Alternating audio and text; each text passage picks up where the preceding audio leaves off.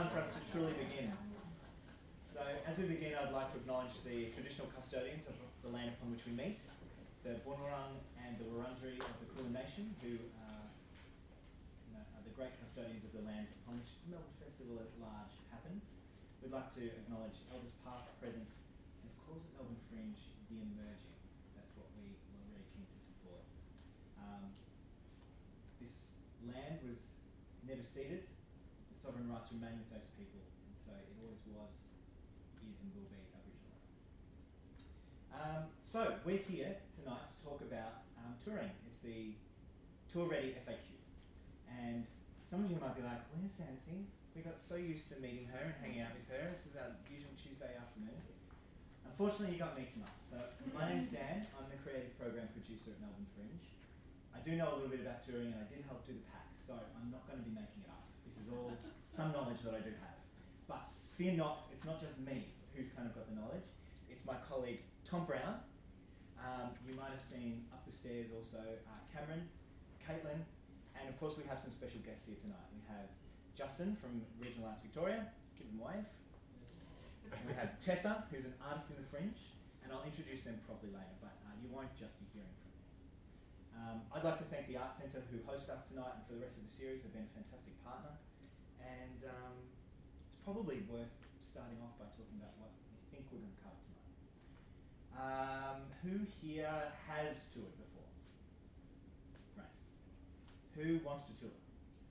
Great! I've got heaps to say to you all. Um, tonight we're going to talk about, yeah, basically you've got Fringe coming up. Let's imagine that that's a roaring success and that you've got a creative work that you're very proud of and you're like, what next?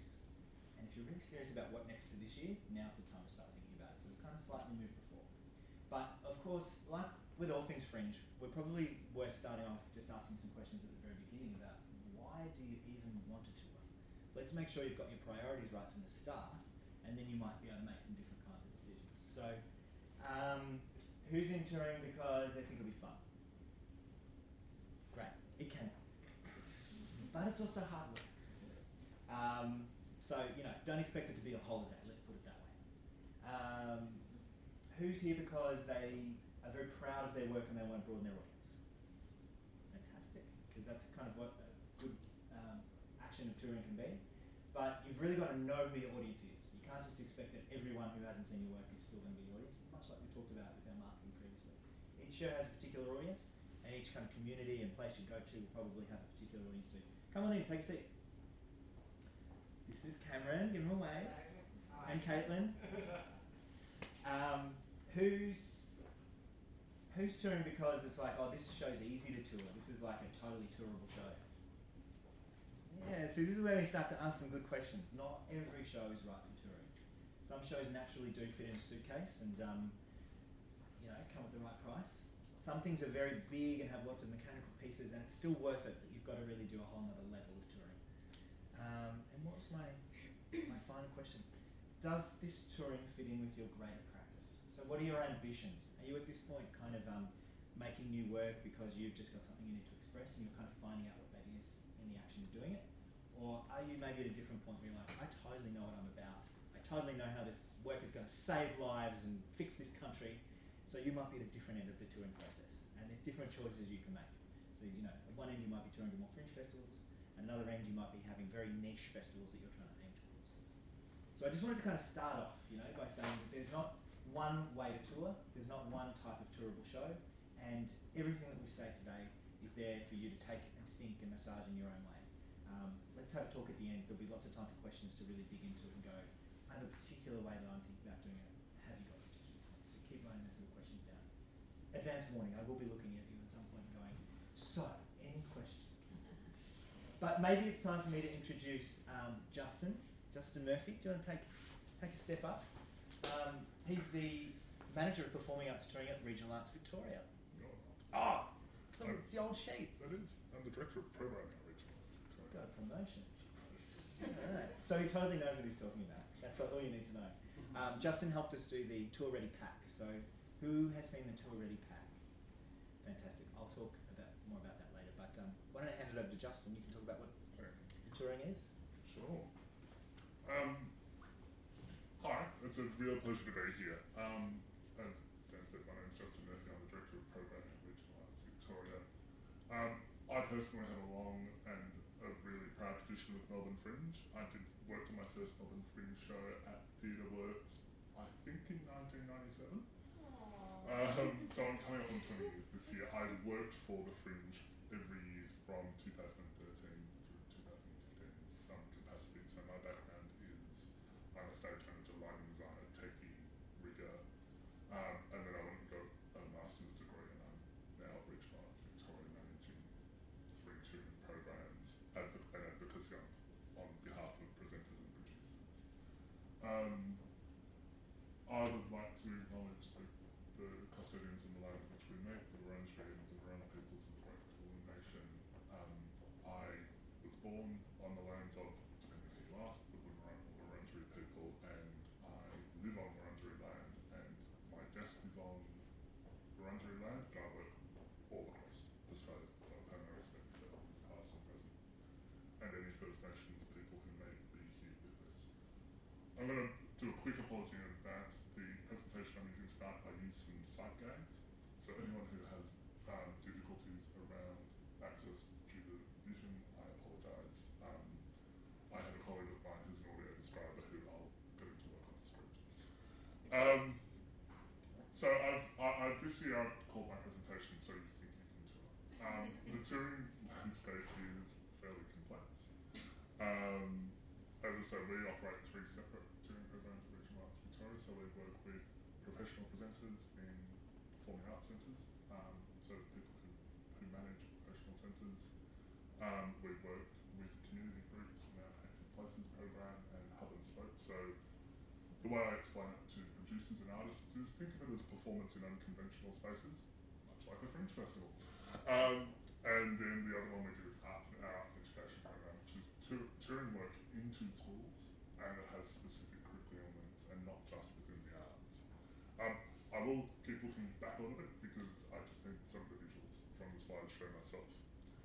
Um, so the topics I'll cover off are I'll delve a bit more into Dan's question about why do you want to tour. Um,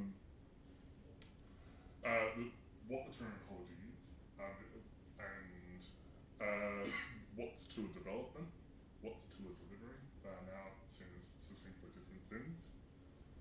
But you know, you get to that point in your life where it's 106 miles to Chicago, you've got half half a pack of cigarettes, a full tank of gas, it's dark and you're wearing sunglasses. Why tour? really. There's gonna, you've got to think of it about what benefit is it going to give to you as the artist and your work, and what benefit there is for the, for the person presenting and showing that work inside their venue.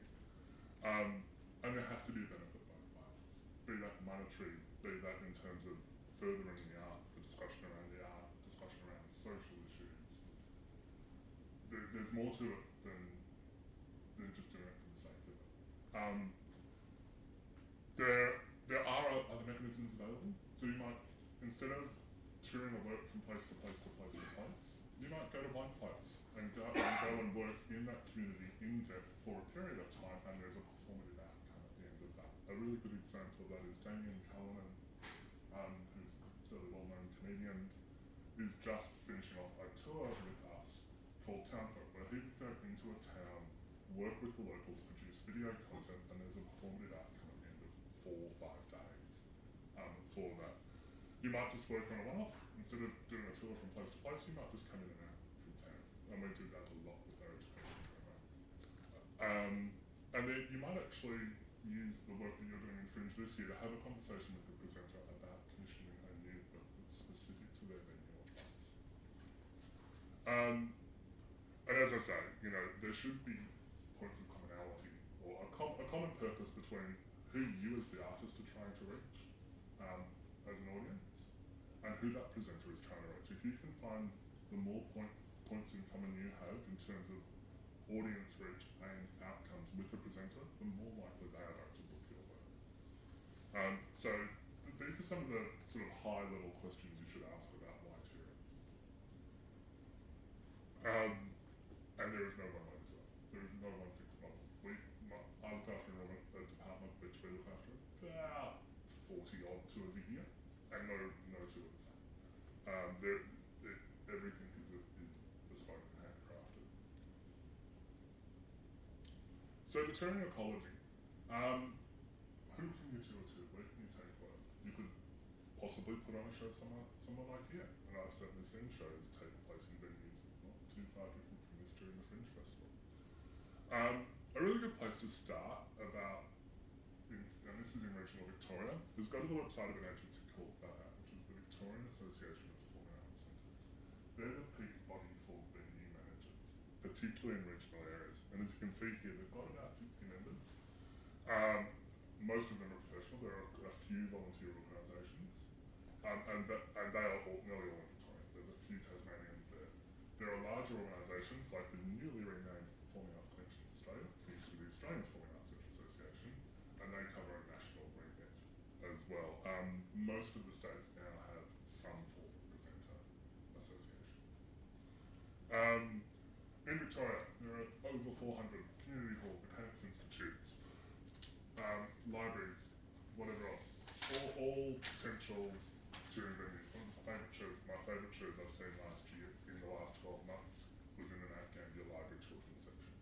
A beautiful pi- piece of work called Our Corker Buds, aimed at two and under. Really, really beautiful work. Um, so performance doesn't have to happen inside a theatre or dedicated performance space. And then, yeah, as I say, schools, libraries, our, our schools database for Victoria, and we had people stuffing envelopes yesterday, three and a half thousand schools in Victoria. There's a lot of potential for you guys to further your audience through that way, and trust me, get them young. Audience capacity. So, to how we co- traditionally there's been this idea of tour coordination. Um, in Victoria, at a political, at a machination funding model, that's dropped into two different terms now, being tour development, which is the, the setup, and tour delivery, which is what actually happens on the road. So tour development, this is probably not going to surprise anyone, is slightly more complex than picking a bunch of venues, printing them on the back of a t-shirt and away you go. Um, so before we print the shirt, tour development involves things like sourcing work if you're a producer or you want to be a touring producer rather than a creative producer. Um, and we have a number of methods by which we do that for our programs. Um, budgeting, it's always helpful to know how much it's going to cost you from the get-go. Um, gathering interest, so just initially putting the feelers out to a bunch of pre- presenting organisations and saying, hey, we've got this. We think it'd be right for your audience, we're thinking of doing about this time, would you be interested? And then the more formal process of going, okay, we're going ahead, we're putting an itinerary together, this is how much it's going to cost you, or this is the deal we're going to do financially. You know, that might be a case of the model we work with frequently is what sell-off model, where we we sell the show to a presenter for a fee, and we pay you your fee as the artist. And the more dates we string together, the cheaper it is for the presenters, the longer we employ the artists, hopefully. Um, so, and that's a very formal phase, and that's all, there's almost a contracting that goes involved with that because the next step is, involves securing funding. And this can mean going to government bodies such as Creative Victoria and their touring Victoria round, and or somewhere like once you move beyond Victorian state borders, you're looking at something like Playing Australia. Um, it's worth at this point mentioning, asking the question, and I should have asked it earlier. Can someone tell me what a tour is, as far as a government funding body is concerned? Anyone want to hazard a guess? Multiple performances at varying locations. The close but actually no. A tour in the t- in, in, in according to the tour in Victoria, and this is the grant pool guidelines, a tour can go to one stop for one show, insofar as there is specialist help needed to support the costs from the artist relocation from their normal base of operations to when the performance is held. There needs to be a hell of a lot of community engagement but a tour can be one performance, one show. Something like Damian Callinan's Town Folk could go to one stop, and that would still be considered a tour and it'd be quite eligible for touring Victoria funding because of the level of community engagement. Um, Playing a little bit more strict, it needs to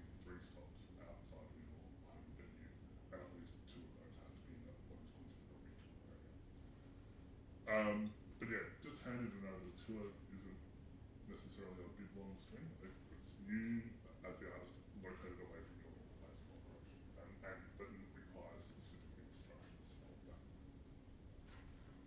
The last thing that we do in the tour development phase is contracting. So the way we work at Regional Arts Victoria is we work on a sell-off fee model. So we contract the producer to put, to present to put the show on in location, location, location, location, location, location, location, and then we hold an individual contract with each of those venues where we, s- we say this producer will put show on in your venue on your date. We collect the fees from the presenters, and we then pass them on. We, we pass them on to you, and that's almost a pretty direct transfer. Um, but we also go through the motions of the delivery side with you as well. But here's the important question, and Dan has started this one already. So I'll just wait for the Auslan interpreters. Going to assume there's someone in the room who needs them. Um, when should you start planning for your fringe show, f- for a fringe show to tour? Yeah. Ten points to that man. and actually, preferably, last week. it should be, if you have, think that you want to turn a show into a touring product, it should, it should be part of the consideration the whole way through your creative process. It will make your life so much very easier when it actually comes to touring. Um, there is a thing to be said for that too, that I understand that you guys as fringe artists take a huge risk in the amount of time and effort you put into the, into presenting a work on fringe for very little chance of a guaranteed reward. You need to be able to ref- maybe reflect some of that in your eventual touring costs as well. Some you'll have a hard time getting all of it in, but at least some of it, you know. But I acknowledge that you guys take a huge risk doing some work for us. Why should we start planning for it now? Is that because the show is fresh right now? Um, the sooner you work it into your creative processes, you'll work out where some of the hurdles might be. Like if you have a piece of set that was for, that, that just doesn't tour well because you've chosen to make the set, set out of styrofoam for artistic reasons, I can almost guarantee you that won't well. Um, you can just make some of those practical considerations about, and I'll come into this a little bit later, about just the things around do you have the rights following enough? Can you secure the creative personnel to do you know extra work that's involved with touring? Uh, is your set have you got somewhere to store it and, and you prepared to work in a long lead frame, which is all of these questions I'm about to ask. So do you have the rights to the work? As I said, do creative personnel so are they available that at the point where you've secured the dates, can they rework their lighting plans, prepare costumes, build sets. They're going to be able to get to a number of different venues. Do you have capacity to pay them the, fees that they might be asking? Because ultimately, we all want to make sure we're trying to getting paid properly because we're all professionals. Um, is your cast available? You'd be surprising how often it comes up that a cast member isn't available for a tour. Um, that's not, not a hurdle unless you've built the tour on the back of certain cast members. It's much single stand-up comedian than it is for an ensemble. I'll, I'll, I'll say that much. Um, um, as I said, verbal show critical items being stored, and that's a question because it's highly unlikely you will put on a show at Melbourne Fringe and be touring within the next six months. You might get to Adelaide, and that's pushing that six month limit. Um, but if we're talking to some of the touring work we do, we're working on 12 to 36 months time frames. We are currently booking tours for 2019. Um, when, when me and my staff are coming to see works um, at Melbourne Fringe this year, we're thinking about what might be on stages in 2020, might be in 2020. So you just need to appreciate that it's, it's long. Some of this is quite long lead times, and six months is about the shortest of those. So let's talk about. Um, when we're talking about the sell-off we talk about three distinct. Those are, in industry terms, remount costs, weekly costs, touring costs, and the other thing you should have a quick think about is if you're not planning on not touring, just planning on doing one-off engagements, a per show fee. Um, I would say, say that is, if you're being engaged as a professional, the expectation is that everyone is being paid professional rates. Look up the Live Performance Award, that's a really good place to start. Um, when I see submissions come in for the various programs that I help program, I know by looking at the budget plan on, on a, a weekly cost, which is how much, what the running costs per week are. I sit go, how many people in the touring party? What's the weekly cost? Yep, that looks right. No, that doesn't look right. They're not paying their people properly. Um, and the magic number there is about six hundred. It costs to employ someone on the road. It costs about sixteen hundred dollars a week, inclusive of all the super insurance, payroll tax, all that stuff. Um, remount costs. So what is a remount fee? The simplest way I can describe it is that a remount cost is what it's going to cost you to get behind every every dollar you spend up until you get behind the wheel of the of the two of us to go to the first stop on the tour. So those going to be things like wages for rehearsals, rental for a rehearsal room if um, prop sourcing, you know, going out and rebuying rebuilding the set if need be, um, uh, doing things like marketing and promo shoots, and that has to happen quite early. So, for example, works that we are touring next year, we are at this point, there may be a work going on in October next year. Uh, there is, in fact, I can think of one. We're asking them for their marketing materials for the presenter that will go to the audiences now, because that's the time frame that venues are working on. So you could be spending this money well ahead of the tour actually hitting the road, but you may not get paid this for a while. So it's, again, more places where you're taking risk. Um, what goes into your weekly costs? I have I have covered this one off a little bit, but it's it's how much it costs to employ the touring party per week, and I can't emphasise this next line enough. Do be mindful of your production staff. It might be okay for your cast who come in, do a two-hour show, walk away, but if it takes eight hours for every show to bump every show in, ten hour, two hours to bump that out, and you, you're driving two to three hours per day to get to the next venue, that's been a huge toll on your technical staff. Um, and it won't be sustainable for very long. Should, you can, should consider, do you need to do things like have travel bumping days ahead of performances? Um, do you have the rights to the work? Really, really important. You don't want to find out too late that you don't. Um, how much your creatives might cost? Your creatives might say, we'll charge you a lesser fee for the initial design, but you need to pay us a little bit per, per show.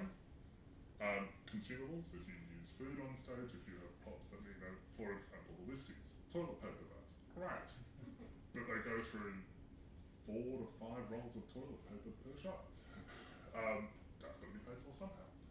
Um, the venues really don't like you stealing their toilet paper, just for the record. um, and a little money for the producer. You should be able to put a little bit in the back. As I say, you guys are taking a huge risk of getting the work to the fringe in the first place, getting it to the marketplace. Wouldn't it be nice to get some of that back? Wouldn't it be nice to have a little bit of money in the bank while you're developing your next project? Know, you guys, yeah, as producers, you guys are going to be paid too. Um, and what are your touring costs? So your touring costs are things like your tour vehicle, fuel for that vehicle, tolls for that vehicle, freight for when it's an impractical drive, hotels, food, meals, flights if needed, and incidentals. so just to quickly run through those again. That's vehicles, fuel, tolls, freight, accommodation, meals, flights, transfers, in, uh, per diems or incidentals, and uh, tour delivery fees. Um, arranging all that takes time and costs its money. Um, now there isn't you can do it yourself, but that's going to take your time and cost you money. You could ask someone like Regional Arts Victoria to do it, or Auspicious Arts, or Critical Stages, or any number. There's a few other. There's a number of other agencies who do tour delivery, but they're they're going to have office space. They're going to employ their staff, so there, there will be a fee attached to that. The good news, you can apply for grants from Touring Victoria and Playing Australia covers all of these things. Um, Touring Victoria grant, grant rounds run twice per year, in February and August, for, for projects starting. The August round starts on the first of January. The February round is for the project starting on the first of July. Um, Playing Australia is three rounds per year, and it's about twelve weeks. Um, you need to think about how you're going to market your show. And when I say how you're going to market your show, in the first instance, I'm talking about how you're going to market to presenters, to venues, to people to buy the work in, rather than to audiences. How are you going to say to someone who manages a venue, you've got this great piece of work, you should, you know, I, I think it's perfect for your audience. How about we do it? How about we do a bit of a deal here? Um, so that should include things like brief synopsis of the show, what it's about. Don't, don't add spoilers if you don't feel you need to. Um, a very brief background of the company, who you are, or you as the artist, just so they've got an idea. You know, they might have seen you doing something else. They might know some for other people. Um, your tech requirements, including bump in, running, and bump out times. I can tell you that for most venues, the biggest cost for them is not how much they're paying the producer to put the show on, it's how much they're paying their staff. And this is a big component of that, or how much venue hire they're giving up, where they could be making money from selling the venue to a hirer to program making. So that that's a big component for them, and it's something want to know fairly quickly, fairly straight up. Who your key personnel are, if you've got a big name attached to your show, let's say, I don't know, last year's Fringe, Megan Washington was attached to a Mm. Fringe show last year. That's a good hook for an artist, for, for a venue manager. They'll know, they'll know that person, they'll know that they can sell that to a certain part of their audience, and that will help them encourage them to buy the show in. What your costs are, how much, what show fee is, potentially what your remount is, what your weekly fees are, especially if you're trying to string, string together a running tour. But the, the big one there is how much do you want to and do it? Um, and a sample of your audience, the marketing material that, that they can give to their audiences.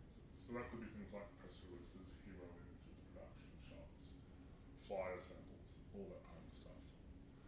This is from Showcase Victoria, which is an art class. We'll talk about that in just a sec. But this is all of that information. So the Wine Bluffs was a Melbourne Fringe show in 2015. It's since been to another, a number of other Fringe, fest- fringe and comedy festivals and so on. I did- I can't actually read that text, but trust me, that's what some of it says. Um, this is all that, into, you know, it's, it's all of that sort of background information, who contact, that kind of stuff. And this is this is one of 78 things that go in a menu to presenters about stuff they might want to buy. So it's got all that information. So as I said, Wine Bluffs was Fringe 2015 downstairs in what I think of as the supper room at North Melbourne Town Hall. It's going on to it 2019. We're currently booking a 2019 tour for it. So again, just get an idea, get your head around some of what those time frames might be. Um, enjoy the show you're doing because you can be doing it for a long time. um, so that's just the second page of that. Um, so let's talk about marketplaces. And marketplace mechanism, mar- marketplaces are Australia's a big country. There's quite a lot of it. Um, and there are venues scattered all over the place. So as I said, there's about 60 in Victoria. There's about 35 professionally managed ones in New South Wales and the ACT. About 20 odd in Queensland. About seven in South Australia, two in the Northern Territory, and about seven in West Australia. Um, and four in Tasmania. That's what called in the States. Um, um, so the great thing about Victoria is lots of venues really close by. But even so, it's a six-hour drive to Mildura. Um, you go to WA, that's a two-day drive from one venue to the other in some instances. Um, so, and those venue managers can't get out to see as much work as someone like I can, and I do see a hell of a lot of work. Um, so they have what they call a marketplace. You come, you know, they bring all of the venue managers together in one place. They put out calls for expressions of interest to producers to say, would you like to get your work more life? And in the case of Showcase Victoria, which we run in association with the um, Victorian Association of Performing Arts Centres, you might get a seven minute pitch on stage, or you might get to do a 12 minute excerpt of your show, or you might get a booth and table. So, you, know, it, it's hard, it's competitive. I, I was at a, nas- a national one last week, which is called Performing Arts Exchange. Um, that was, so Showcase Victoria this year was 78 productions were pitched, 147 applied, 78 got some stage time. But we we know there are definitely 22s were built out of that over 2018 and 19, and we suspect that the final answer will be somewhere about 30 tours are built, not to mention one-off engagements for producers. So the potential for you guys is It's a lot of work to get there, but there's a huge payoff at the end of it. Um, so Showcase Victoria is, is the Victorian one. Key dates you need to know. Applications will open on the 10th of November this year. Applications will close, and it's a hard closing, and some well-known artists have learnt this the hard way, on the 4th of December. And that's to present in April of next year. You will find, if, if you apply, you will find out probably early January whether or not you've been successful. And as I say, you won't be pitching that again until April next year, and you won't be touring probably until 2019 at the earliest, more likely 2020. Um, Performing Arts Exchange, which was held last week in Sydney, next year it's being held in sunny Karratha. uh, and, and that's in, I should know the dates because it's colliding with something else. That's from the second, and it's the second of third, second and third of September next year. Applications for that will open in late April, just about the end of the comedy festival. Um, uh, and for those of you worried about how the hell you're going to afford a flight to Karratha, there are a lot, a lot of travel grants about it that they've got available for that, and their claim is it will cost no more than it should to get to a capital city in Australia. But assume that that means Perth. um, the Australian Performing Arts Market, which has been is a biennial event, so it's held every two years. Next year, that's being held next year. Applications to present at that have already closed. The applications to put it on a booth close on the 11th of September. So convenient. Um, but this has much more of an international focus. This is bringing in New Zealand and Southeast Asia, America. This is a much more international marketplace, and it's um, the shows you already have a fair bit of touring loads underneath, it, a fair bit of sort of credence underneath it to go to APAM. There is also the National Touring Selector, which is a digital marketplace. So it is a website that is basically Tinder for touring, less like.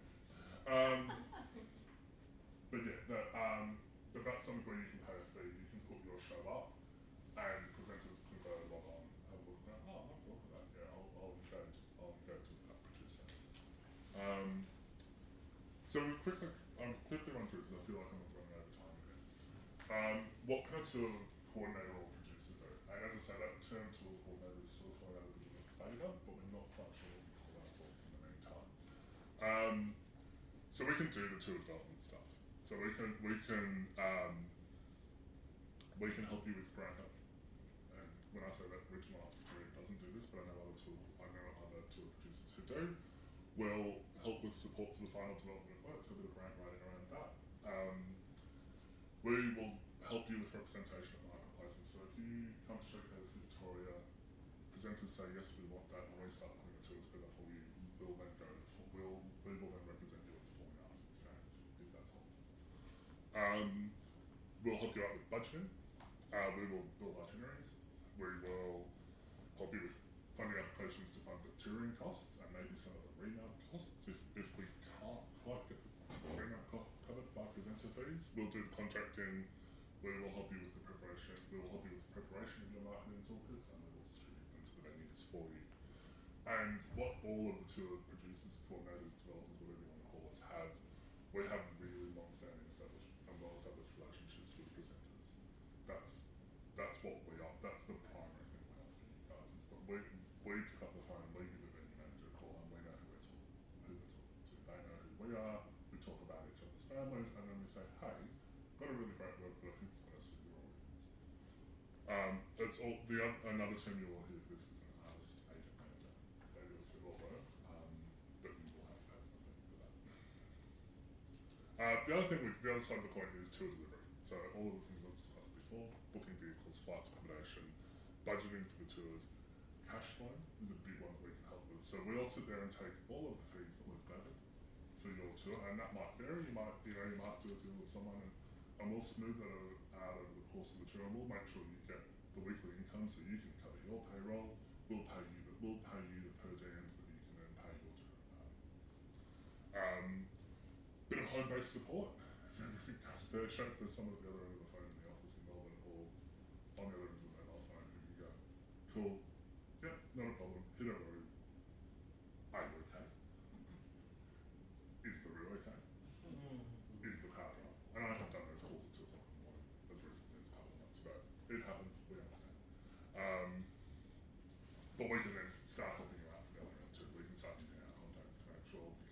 to a venue, we'll, we'll talk to the venue ahead.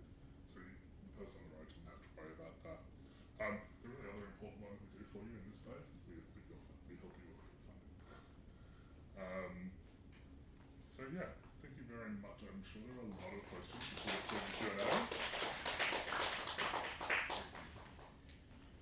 Thank you so much, Justin. Um, yes, it can be serious, it can be quite involved, but as kind of Justin said, there are people out there who have trod this path before. So there is intelligence out there, there is information. And so, in a way, we've started you at the like, this is how you do it seriously. This is legit, this is best practice. I don't know call that serious. Time. There's some good slides in there. some good slides. Okay, I'll, I'll admit to that. But but that's a kind of you know that's a high water mark, and you can definitely aim there. And there's actually a lot of information that you'll grab from that and that you'll use in different ways. But as we've said, not every tour is the same. So kind of when Tessa jumps up, I'm sure you'll talk about a pretty different type of the other right? end of the spectrum. Exactly. So you know, of the but just know that this is going to continue, and we're going to kind of you know pad it out and kind of show you a few different options. But I just must emphasise that the Tour Ready pack is really an amazing resource for you. There's lots of things in there. So when something, something like a um, a budget is mentioned or a, a touring touring um, tech tech spec, you know, you're kind of like, oh, how do I start? What am I supposed to put in there? All these templates and everything exist out there. Regional Arts Victoria is a great place to start. Showcase Victoria that was mentioned also has a lot of resources and expertise that they share, and so do all those other things. So you might not be aiming for APAM yet because you're not really going for international, but all of that kind of stuff from you know um, regional Victorian touring all the way up to international touring. Once you learn the trick and you learn the language and you kind of see how that system works, you can play the game up and down that scale. So it is a good place to start. But I'm going to talk a bit more about kind of the Tour Ready program, what we can do to help you, and kind of some of the resources that we have very close to hand. So I'm glad to see that when you all put your hands up, you've kind of had a peek at the Tour Ready pack. It's really your of Bible as far as we're concerned. But I'm going to go over a few of the points. But kind of what I want to emphasise is the reason that we're talking about this now is that there is a bunch of industry professionals that we've invited who are looking for particular kinds of work. Um, you know, comedy producers are, venues are looking for that kind of stuff, and circus people are looking for that. So not everyone's looking for the same thing, but we can kind of help you and them kind of meet each other. So that's kind of what we're getting towards. But you know, what will they ask you? What do you need to figure out before you even start having those conversations? So the Tour Ready Handbook came in your email last week. For those of you who didn't see it, um, it's just a link that's downloadable off our website as well. So go to participants, resources, and then you'll find everything you ever want there, including logos your posters, ticketing login, all that kind of stuff. Um, in that, you also find a list of presenters who are participating in the program. So they're looking for work. But that doesn't mean they're looking for every work. They have particular things that they're looking for. And I want to emphasize this. Just because you have this power, this list, you should not abuse it. There is, in my land of fringe, there is no mass email. There is only personal emails. So you have a look at the list and you go, I'm a debt show. You go, uh, I work in speaker tents.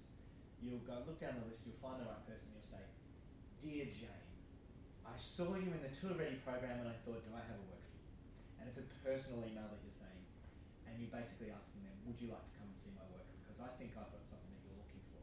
And at the very least, um, I want you to know about it, even you're not in town at the same time as I'm in. So feel free to write them an email, be very polite, and be very personal. Just do not spam. It will get you no favours in this industry. Am I correct? So very Am I correct? Seconded and moved. Do not spam. so we've kind of done a bit of this white tour, so I'll skip.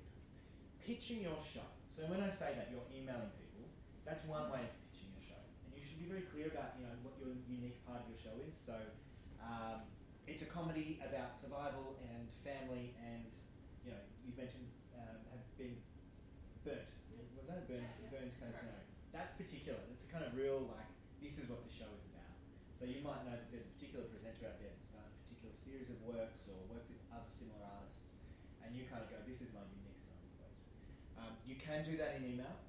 You can do that by walking up to someone and go, hey mate, I saw you speaking at that event before. Um, or you could kind of do it more at the bar. You sidle up and you go, hey, I've got a bottle of wine here. I've got a spare glass. Oh yeah, yeah, great. I like your venue. That's, that's a venue that I go to a lot. It's, it's fantastic actually, and you kind of kind of style up a little bit more that way. So there's kind of a few ways that you do it. But basically, you want to be pretty succinct. You want to be pretty direct about what you're saying, and you want to know your own work. If you kind of fumble around in there and don't know what your show's got to offer them and their audiences, they'll sniff it out pretty quickly. With the email pitch, like with that being personal kind of Mm. thing, like I, d- I wouldn't, I don't know whether it's, it would be handy for them to go, here's the media release, here's the promo images, all in that one email. Yeah. Or to just be like, hey, talk, let's, let's have a chat, oh, I, let's have a chat, I, I, I, you may be interested in my work. Um, if you are, I can send through all that stuff. Like it's, I don't, Here's my suggestion: is first of all, I've got a show on. yes, This is what it is, and these are the dates. I'd love you to come.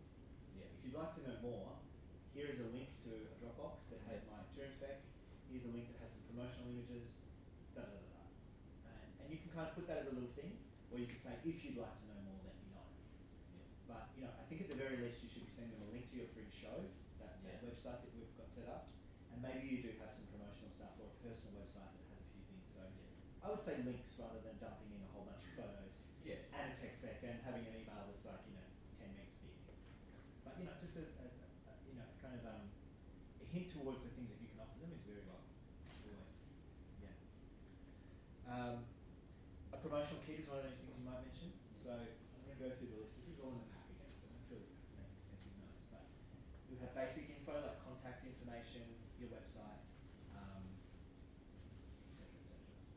Um, company info like bios, um, maybe you've won some awards in the past, uh, maybe this is not the first work you've done, you've done a series of works. Um, kind of current show details, as I said, I'm doing Fringe, I'm also planning to go to Adelaide, or I'm also booked for some other events in October, November. Um, if you've done a work before, reviews, and even if you've done other works that have been reviewed, they're not worth, they're, they're, they're not to be discounted, they're worth mentioning, you know. Quote from The Age or a quote from um, Richard Watts saying it was a top work is, is. Um, work samples, so you know, here it might be a little video, uh, it might be some images if you're doing a particular visual kind of work. Um, I think video, if you do have video, that's quite a powerful tool. That's one of the best selling points that you can have. Um, I wouldn't give it all away if you if it's um, something you're enticing them to come and see.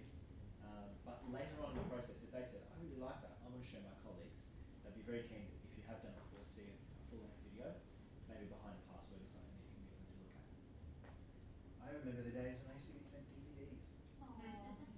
Then it turned into USB, so I had a box of them. But now it's all Vimeo links with passwords. It's a very handy way to do things. Uh, talk a little about future, you know, so like I said, upcoming dates. Um, maybe some other you've you know, saying I'm also working on this work, this is interesting, maybe that's your cup of tea as well. Um, and crucially, you might not lead with this, but you do want to have a budget. You do want to have basically a, a case made in that budget that you've thought about it, you know what this is, you're taking it seriously, and if they give you some money, you're going to spend it wisely. And actually, you're going to help them spend their money wisely because they're thinking about their own audience, their own venue, their own job. So if you can kind of just think about that as well, that um, you're in a process of selling yourself, so your focus is you, you know. But actually, don't forget that they're trying to do a job as well. They're trying to fill their slots. They're trying to match something up to their audience. Uh, maybe challenge them. Maybe maybe give them exactly what they want. So kind of you know feel free to ask them what are you looking for, what do you need, um, and really kind of you know make sure that you're a person that's accommodating and kind of asking them as many questions as you are just forcing stuff. You know, they want anything more, they'll definitely ask. Um, so tech specs. This can be a little bit daunting for people. I'm, I'm aware of that. The first time I did one, it was was kind of scary because, you know, I didn't have a lighting design, and I didn't really know how heavy the thing was that I was putting on the roof. But you know, I had to find out. So it is a really smart thing, as Justin said, to be thinking about early. So if you do have any kind of um, aerials, there some circus people here before. If you have aerials, you know, kind of ask your rigger or someone who knows about this to really help you explain what it is, um, how heavy it needs to be, how high the, the ceiling needs to be. All those kinds of things will be super important. Um, and I guess really what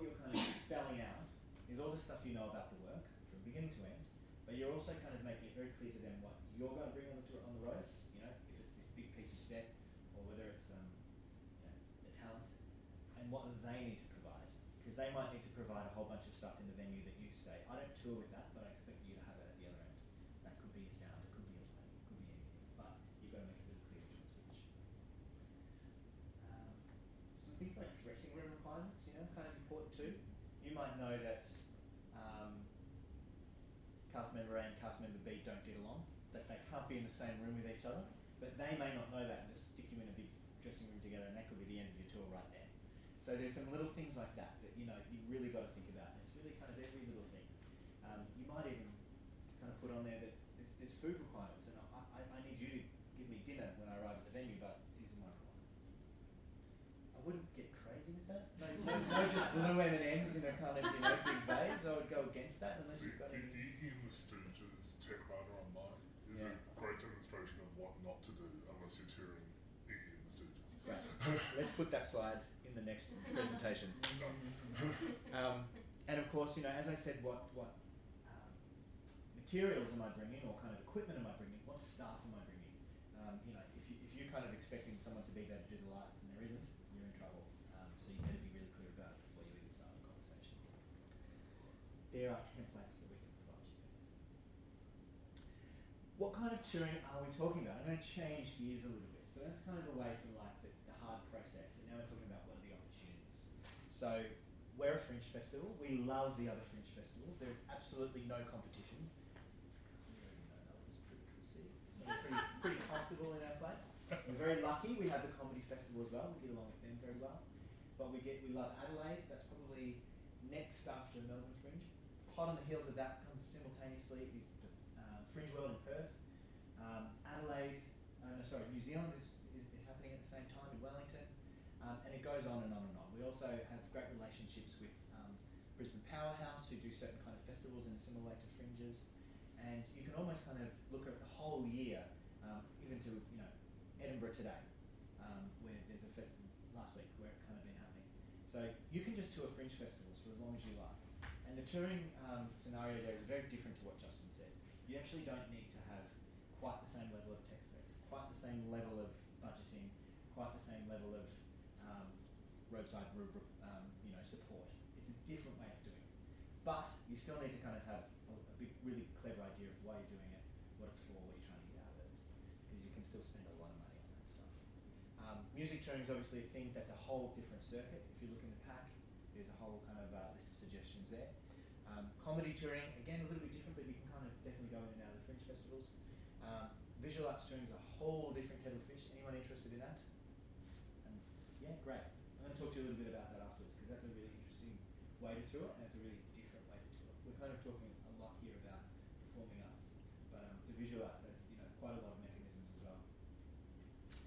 Um, and then there's literature touring. That's kind of somewhere in between because you might be launching a book or a zine, but actually you know, literature festivals these days have just as many opportunities for theatre and comedy and things like that actually as, as writing.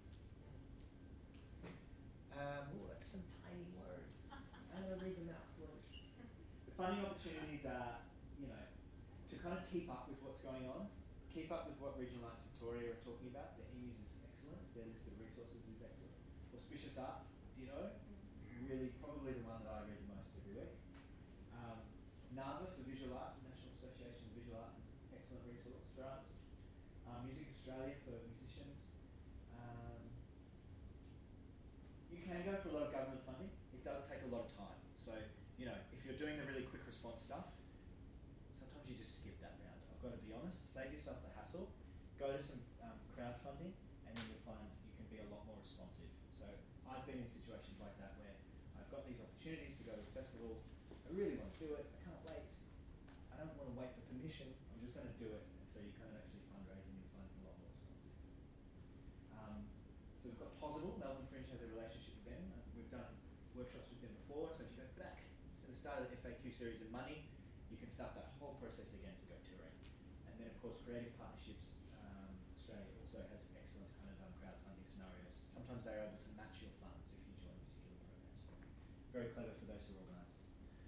Um, the Tour Ready Pack, tons of links in it. Open it up. It's the best. Showcase Victoria, that's coming up. The, the deadline, but you know, I think you all acknowledge, don't you, that within that deadline there's a lot of work to do, so there's a lot of assistance on that website. So really do check that out. That's going to give you a lot of templates that you need, a real um, ABCD introduction into everything. Um, are you doing the Victorian Touring Workshop? Hmm. Yeah, great. That's is that the right date? Yes, I think Six- so. 16th of November at the Darebin Arts and Entertainment Centre. Which is where Showcase will currently be. Oh, so you'll be so comfortable because you've been to the, the info session, you've done all the work, you put in your application, and then you'll just be like, oh, Darebin Arts Centre, I love you. Um, so that's a really fantastic day. I've, I've been there a couple of times, and I have seen people start this, their touring journey in this room, go into that room, and then you know basically tour works all around the country. So it is actually you know if you're serious about learning something, it's a really great way to do that. I think that's the end of my little bit. Um, and I'm going to hand you over to Tessa Waters. Um, Tessa is a fringe favourite. You've had amazing success on the circuit. Um, Womanz has been an amazing show that you've toured with, um, and now, um, now in the past Melbourne Fringe program. But you know we toured to Bendigo, to Ballarat, um, places in between. Um, Tessa's gone to Edinburgh's. You're part of the Fringe Wives Club. You can tell us a bit about that, I'm sure. Um, basically, you know, Tessa's done it all herself, um, with a little bit of help at different times, but mostly, I would say, if you would agree Yeah. with me, Yeah. with a lot of energy and self determination. So I think this is the different version of touring that you're going to be able to talk about here, and you're probably going to find lessons from both. So here's Tessa. Can I just set that going? Do I? What do I do? Do I you just go press back the play? and then go forward again. Okay, great. Hi. I'm going to sit down instead of had flu last week. Just like pass it halfway through. And couches are great. Um, I've just set up a little slideshow that I'm just going to let run. It's just I, my my first uh, Melbourne Fringe was 2010, um, and I've pretty much been on tour kind of since then. So I'll just like start that I'm going to get it started. going. I think that should just flip through now. I think. Great. If it doesn't change every five seconds, There you oh, go. It's, It's it's away. It's away. Um, so I was. So my name is Tessa Waters. Um, I know quite a lot of you already, which is lovely. Uh, for those of you I don't know, uh, I'm a comedian and a producer and a mentor and a carny, uh, self-proclaimed. So I, over the last two years, I've been on tour. Probably that's what's two years, twenty-four months. I've been on tour maybe 20 months of the last two years. Uh, I've toured all around. I do the Australian festival touring circuit every year, which runs from um, January through to end of April, and then I often go over to the UK and do um, London and Edinburgh. But I've also done Brighton and Athens and Germany and a whole bunch. So I guess I'm I'm yeah I I I. I, li- a bit of a double up, so I'm going to just kind of jump around a little bit so we don't kind of cover the same stuff. But I thought I'd just start with my first, um, how I got into my first tour. So I did my first ad, uh, Melbourne Fringe 2010 with my first solo show, How to Be a Lady. Uh, the first, it was just like, I want to make a show, I want to see what comes out of my brain, let's go. It went really well. I, during, I went to one of these sessions, I think during it I went to like one of the kind of the networking sessions, meeting producers, and I was like, ah, there's this thing called Adelaide Fringe. That sounds like a right, I want to do that. So it had all closed and it was done. So I called Neil, who was like the artist services person at the time, and was like, I want to go to Adelaide. How do I do that? And he's like, Well, you're too late, but you can come on it. Um, and so he got me connected with someone in Adelaide, in the artist services team, and they were like, You're slightly late, but uh, come on in. Um, and then they were like, We do have this venue that um, no one's running, so if you want to run that venue, you can do Adelaide Fringe. And me being like a little go getter kind of like, Sure. So the first Adelaide Fringe, I curated a, like a four show program. We set up the uh, Austral Tavern performance space that was just like a blank room. We brought all the lights and cords and everything from Melbourne on Tiger. Um, we couldn't. We forgot that you couldn't take extra baggage, so we posted our clothes to Adelaide and wore the same clothes. For the first week, we were just in the same pair of undies. Um, we stayed at a hostel, which I would not recommend.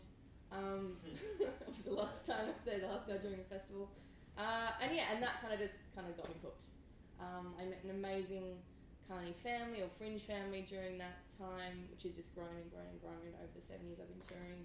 Uh, and you just you learn more and more. And I think these these kind of these kind of sessions are where the information is at. Like if you're if you're trying to figure out how you fit into the touring model and what what it is for you, whether you're a circus performer or a comedian or a visual artist or a writer, like there's it's all possible, it's all there, and, and it's all been done before. So there's lots of people to give you the information. So just ask, and most of them be like, "Oh, come on." I think most of the time, if you're nice, if you're at home, know. Um, so uh, yeah, what should I talk about? So um, I guess the, a big thing is money. Okay, that's often a big question. Um, so there we've seen the model of like true like uh, applying for funding, which is often that sort of long lead time, um, bigger productions. But whether if you're a comedian or a fringe show, um, and you're kind of a smaller production and you just want to kind of get out there and do it, uh, just cash flow yourself. Figure out a way to do it. It's not it's not um, impossible by any means. Um, you can keep costs really low, and there's, there's things that can help you. Um, in the last two years, I've, I've been partnering with Auspicious Arts, which is an incredible company based in Melbourne, who um, help you budget for your tour. They can help cash flow your tour. So if you have um, gigs that are confirmed or um, fees that are confirmed, they can and they can invoice that. They can then cash flow things for you. So that has been a huge game changer in my um, approach to touring because normally I have to, you know, you, you get a job or the last tour pays the new tour and you're kind of constantly kind of catching up with yourself about whether you can afford to like buy groceries, which is the hard thing when you're on tour and you kind of got to keep paying yourself a wage. So Auspicious Arts are a great resource for independent producers and independent artists, whether you're doing a big tour or whether you're doing a one-off show they are amazing and really nice. And they also help you do tax and stuff like that, and they're just the best. Um, and they also do a great newsletter, which has lots of opportunities on it about other like residencies that are around and funding opportunities. So they're just an awesome, awesome resource. Um, I've done a bunch of crowdfunding uh, for tours as well. I feel like just from from like the performance perspective, crowdfunding is kind of losing its effectiveness a little bit, but it can still work. Like if you, it's all based on your networks. If you've never done one before, you've got a strong network of people around you that love your work or just love you, then that's great. Once you do a couple, it kind of becomes harder to do. People are like, nah, you know. Um, but you can do fundraising shows, you know, like sell out a 60 seater with your friends and family. That's, you know, 1500 bucks, 2000, that can kind of get you somewhere. Um, yeah, there's ways. I always think never let money stand in the way of you doing a tour or you doing something. It can always be found. It can always be hustled. Um, and I think if you stop as an artist, it can be really um, overwhelming when you kind of go, oh, I need to get this huge amount of money to go here. It's an investment in you. It's an investment in your work. If you're going over to Edinburgh, like it's just a fucking good time as well, and you become a better artist, and you meet all these amazing people, and like so you can sort of see it, don't just look at it as this big chunk of money that's going to go into the drain, see it as this investment in you and your life and your career and your passion. And that is, it's, it's very like, tangible things. Um, we've talked a lot about planning and production, so I don't think we've kind of need to kind of go, I, I need to talk about that much. That much. Um, one thing that has really helped me grow my touring, uh, my ability to tour, and my sustainability while touring is um, being saying yes and being really versatile when you're going to a festival. So by that I mean, so I'm a comedian. I do really physical stuff. I do kind of clowny stuff and character-based stuff. Uh, but I also love hosting things, so emceeing, and I can also do stuff for families. Uh, so being really um, versatile when you're going into a festival, knowing what the festival needs is is really savvy and can get you gigs that pay a fee that can then kind of cover your costs. So, for example, in Adelaide, um, there's loads of hosting opportunities, lots of gigs.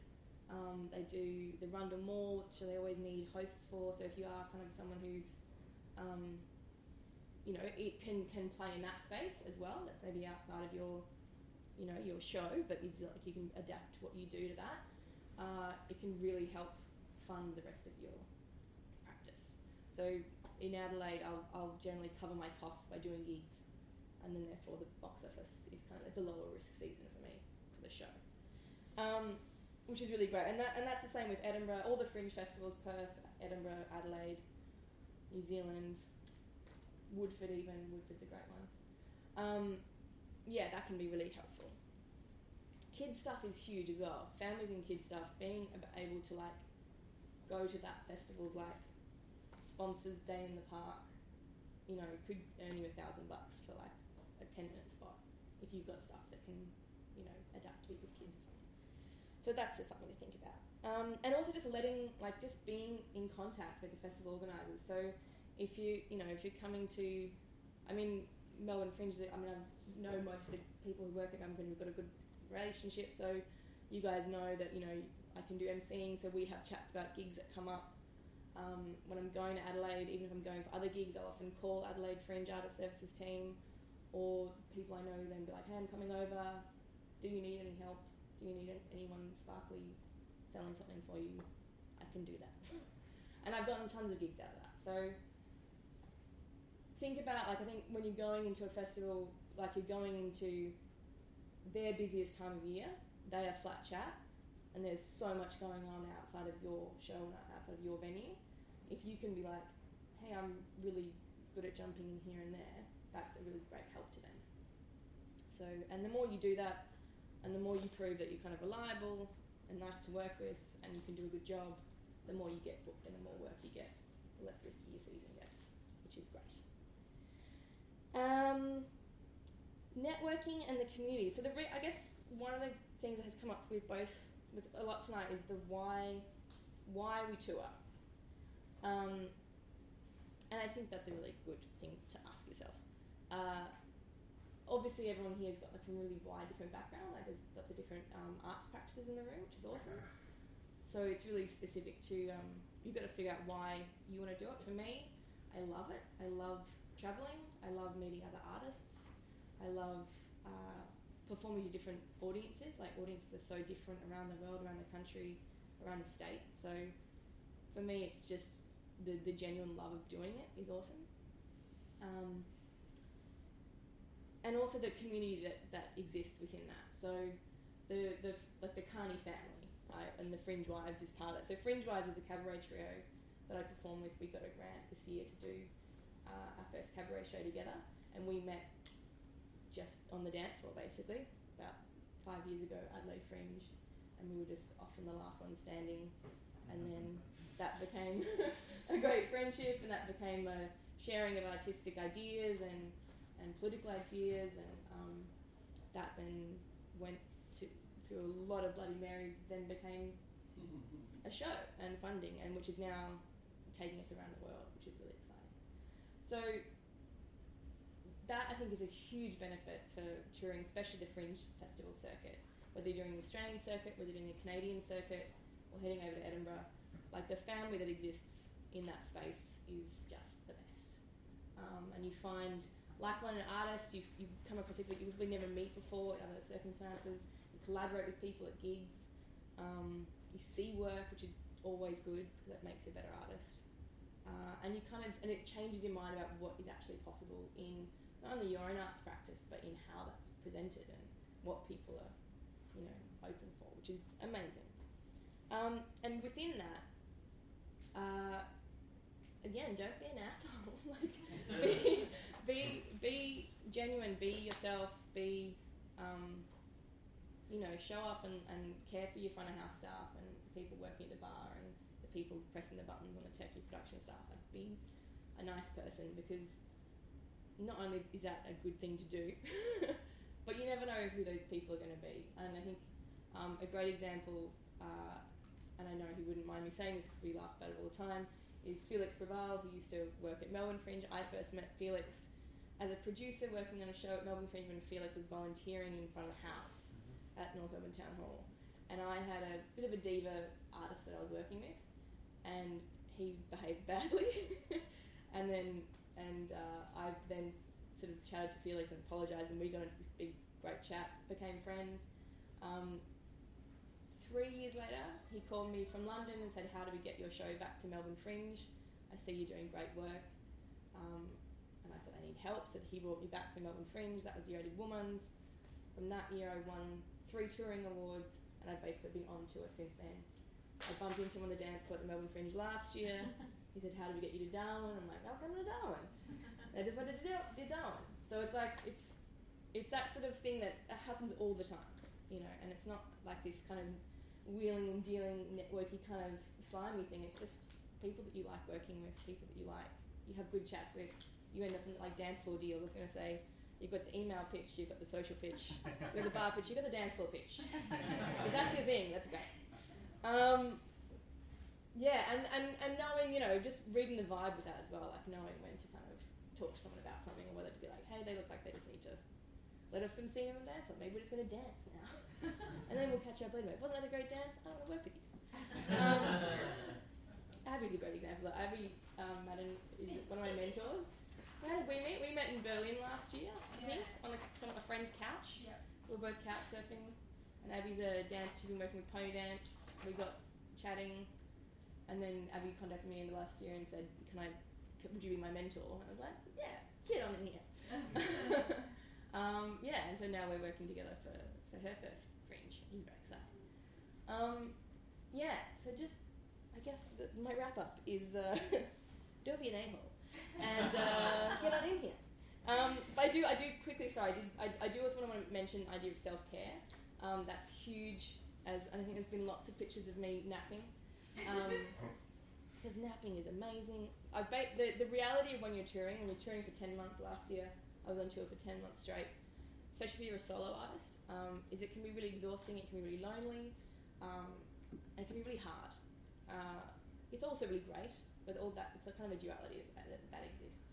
So really, kind of being um, looking after yourself, uh, eating vegetables, getting naps, having a support network.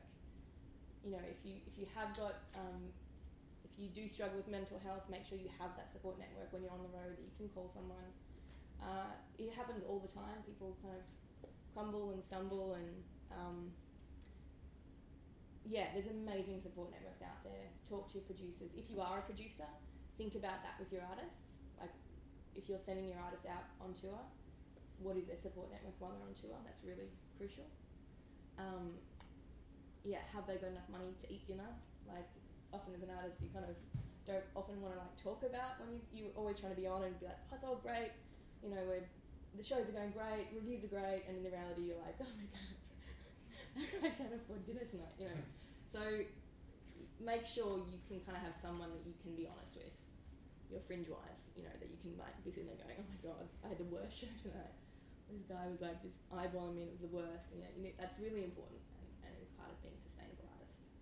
Um, that's kind of it. I think there's there's more. There's always more. It's kind of endless, but it's just great. Don't be scared of doing it. Yeah. Um, just try and like just walk towards it blindly with blind optimism is also the way to do it. Everyone's on it for the first time. Everyone makes a mistake.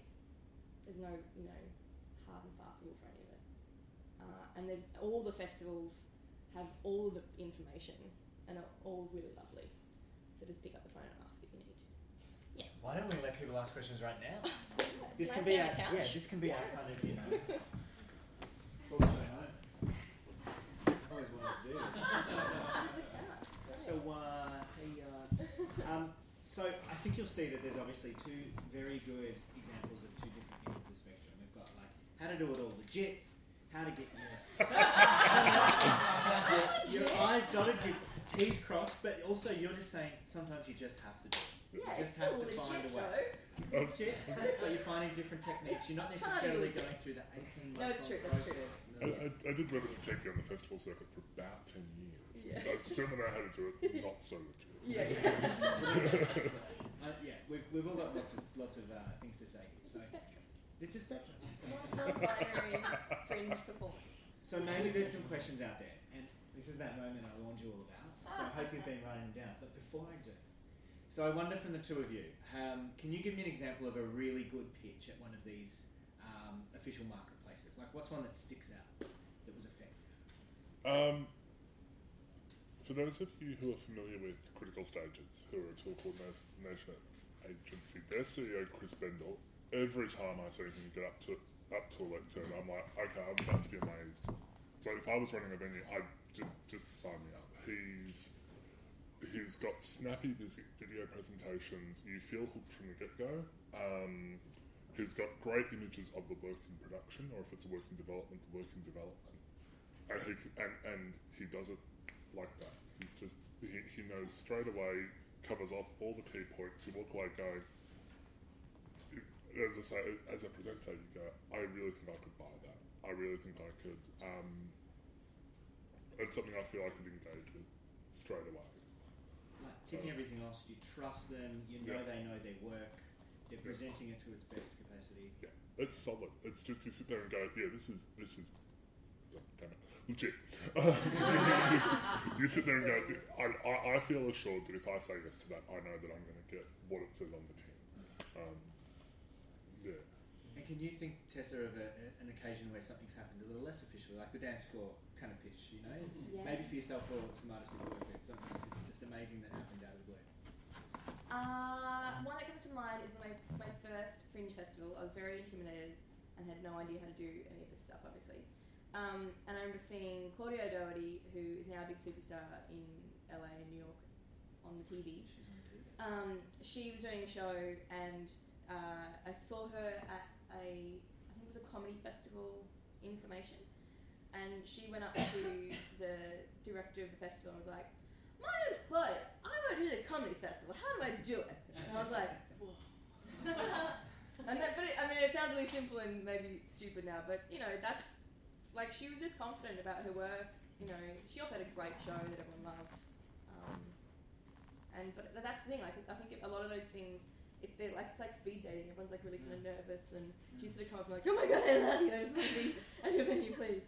But she was like, I don't know what I'm doing, but how do I do it? You know? I think the, the hidden message in that is asked, she asked a great question. Yeah. She said, How do I work with you?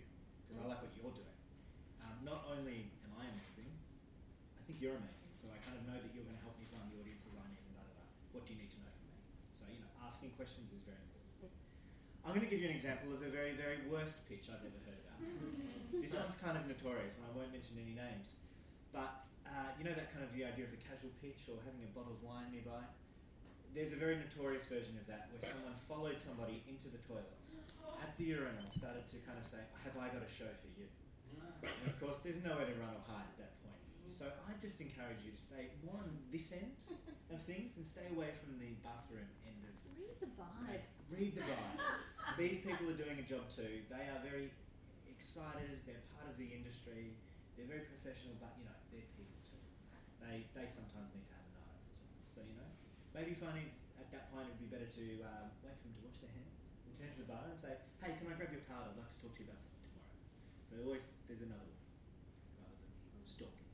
Another another uh, great thing that happens at Adelaide a lot is people have like little small kind of in like like the pitch pack that we've been talking about, but like a printed version.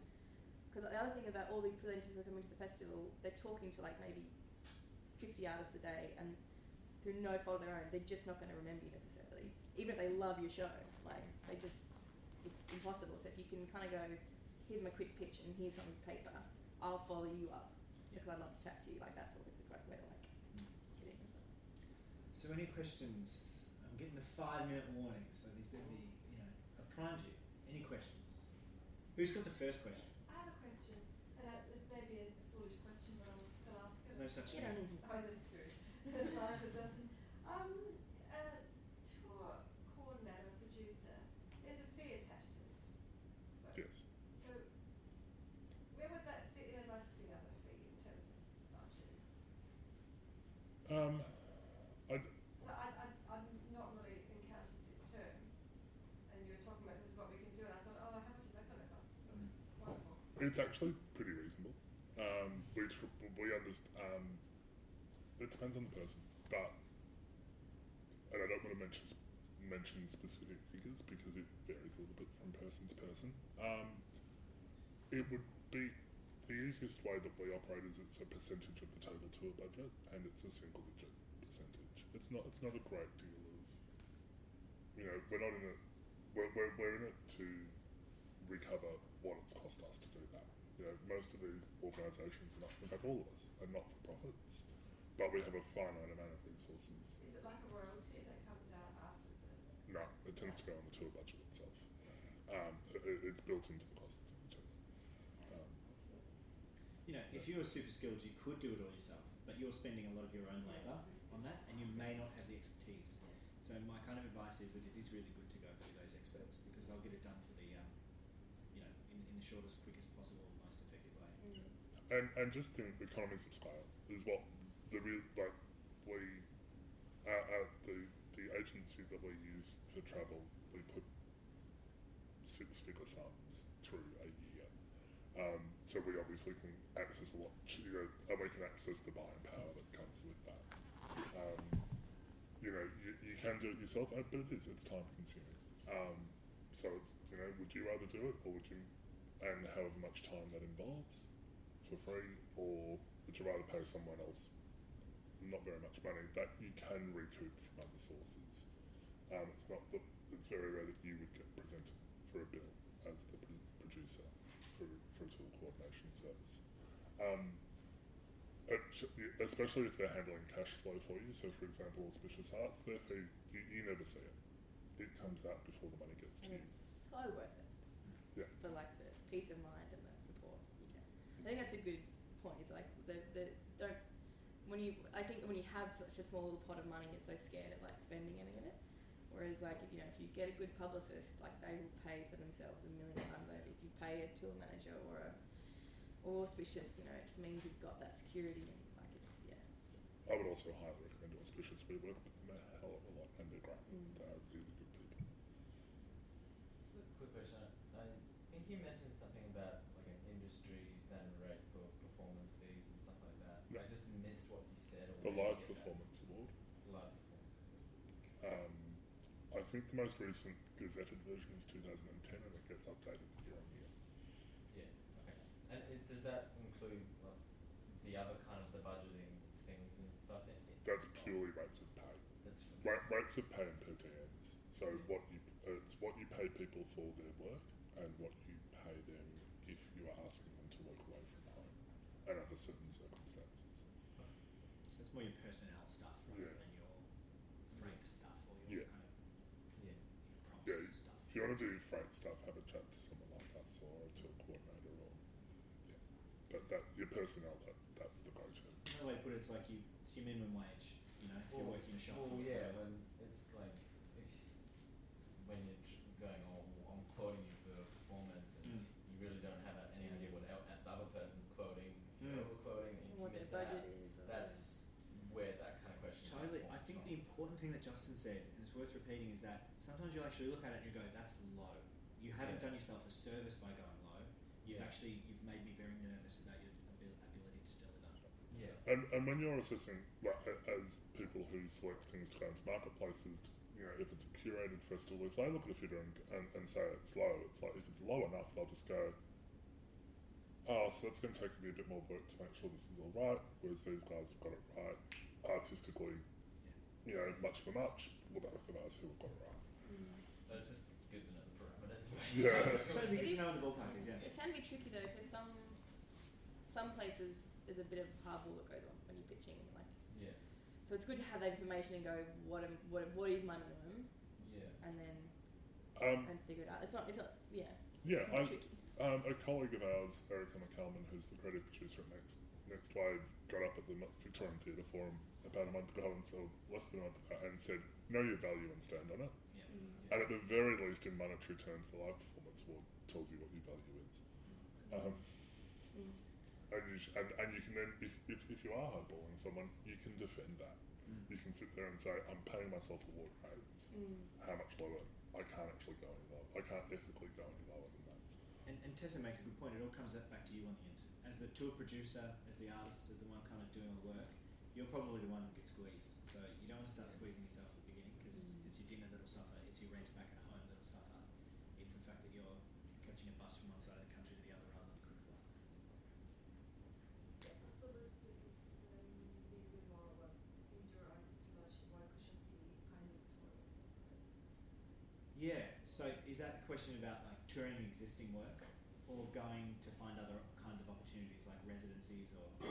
Not, not residencies, but existing works, but in, in other states, such as like interior art workshops. Oh yeah. So yeah, some I think Tessa mentioned this a little bit. Some, sometimes you'll have a a show, and you know, come and see me for an hour, sit on a couch and talk to interesting people. It'll be a laugh riot. Um, and sometimes you have rather, like Justin was saying, an artist might have a particular workshop that they run. Um, often a workshop is actually kind of like a value add.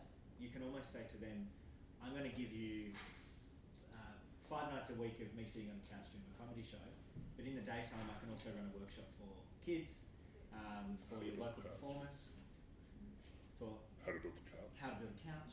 You know, all those things are very clever to build in, and that might be an optional value add that you can offer them. Touring just workshops, um, that's a pretty particular case, but um, Tessa's right that um, even during Melbourne Fringe, we run workshops. We have a whole se- uh, section called um, Words and Ideas, which a lot of workshops are in. Um, Adelaide Fringe will do the same, and there's a lot of opportunities there. You might actually find off the side of conferences or something like that, workshops are more valuable and interesting. The Wheeler Centre is a good avenue for that. Yeah, school I- holidays can be an amazing opportunity if you just kind of follow that around.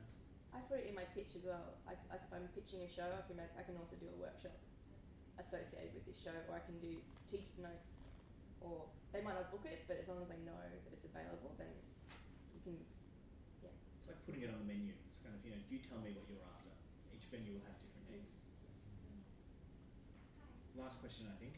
Okay, um, don't put that pressure there will be one more question. Okay. Great, thank you. I really like being penultimate. Um, sorry. Um, so I was just in regards with the directory and the producers pack. Yes. Um, in terms of inviting people to see the show, my instinct says to that the invitation is kind of I pay for your ticket. Um, however, you also explained that way, and I was wondering what the etiquette was with like giving them the link to the fringe sign as well. That's a really great question. It is your box office, so it is your call. However, um, yes, I reckon that in this instance, because you're kind of you know asking them a professional question and saying I'd like you to come and engage with my work, it, it would be fair in a lot of cases to say I'd, I'd like to offer you a ticket. You don't need to give them two if you don't want to, but you know sometimes that helps because it, really does. You know people have their partner or whatever that they go with. But also, if you've got any questions on that, and you kind of feel like this is a bit fishy, come and have a chat with one of us at Fringe. Get on the phone because we actually know what um, each pre- presenter has said that they're looking for, and we, we don't let them be cheeky because basically if they're only looking for circus and then all of a sudden they just want to go to all the fun things, then that's not really fair. But you know, I think it is a professional courtesy often to offer a ticket. That, that is that is really helps. Because I felt like a douche being like, well, just take me your own. Yeah. Did you have something to say on that, Tom? Uh, oh, gee, it's Tessa. Do you have anything you want to plug? Oh yeah, oh yeah, that's right. So, um, my comedy festival show that I did this year called Fully Sick uh, has just been commissioned by ABC to become to go for broadcast.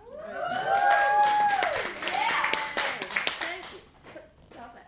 Um, but it's so it's filming. They gave us no time to make it, so it's filming next Friday, the eighth of September, and uh, I need an audience. So if anyone would like to come, come and talk to me after, and I'll put you on the door.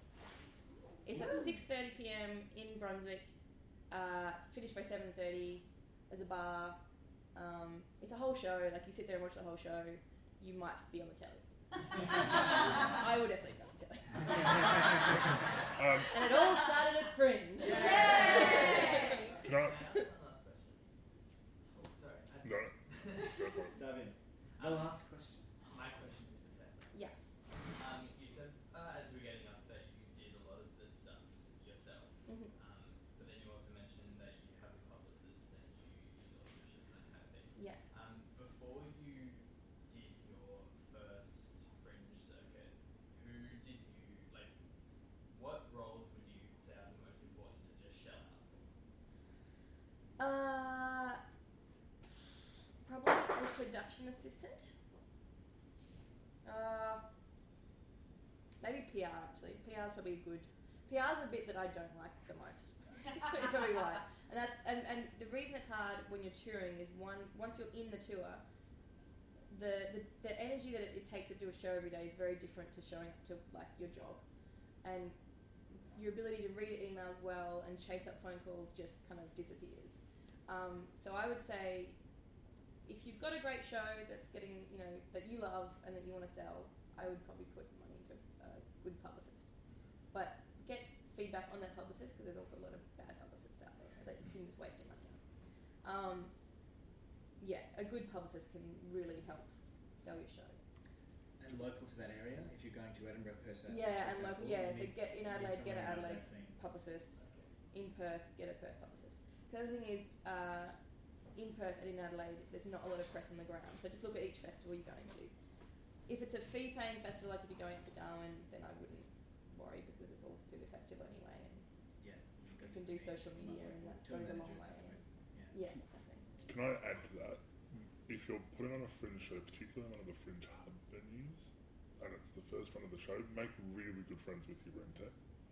Um, I was one for Melbourne Fringe on a handful of occasions, and I, I wrote tech specs. I did. I was more consistently actually in the room for Melbourne Comedy Festival, and I wrote lots of tech specs for my comedians because I don't mind. I've been I've been I've seen you more than I've seen my partner for the last three weeks.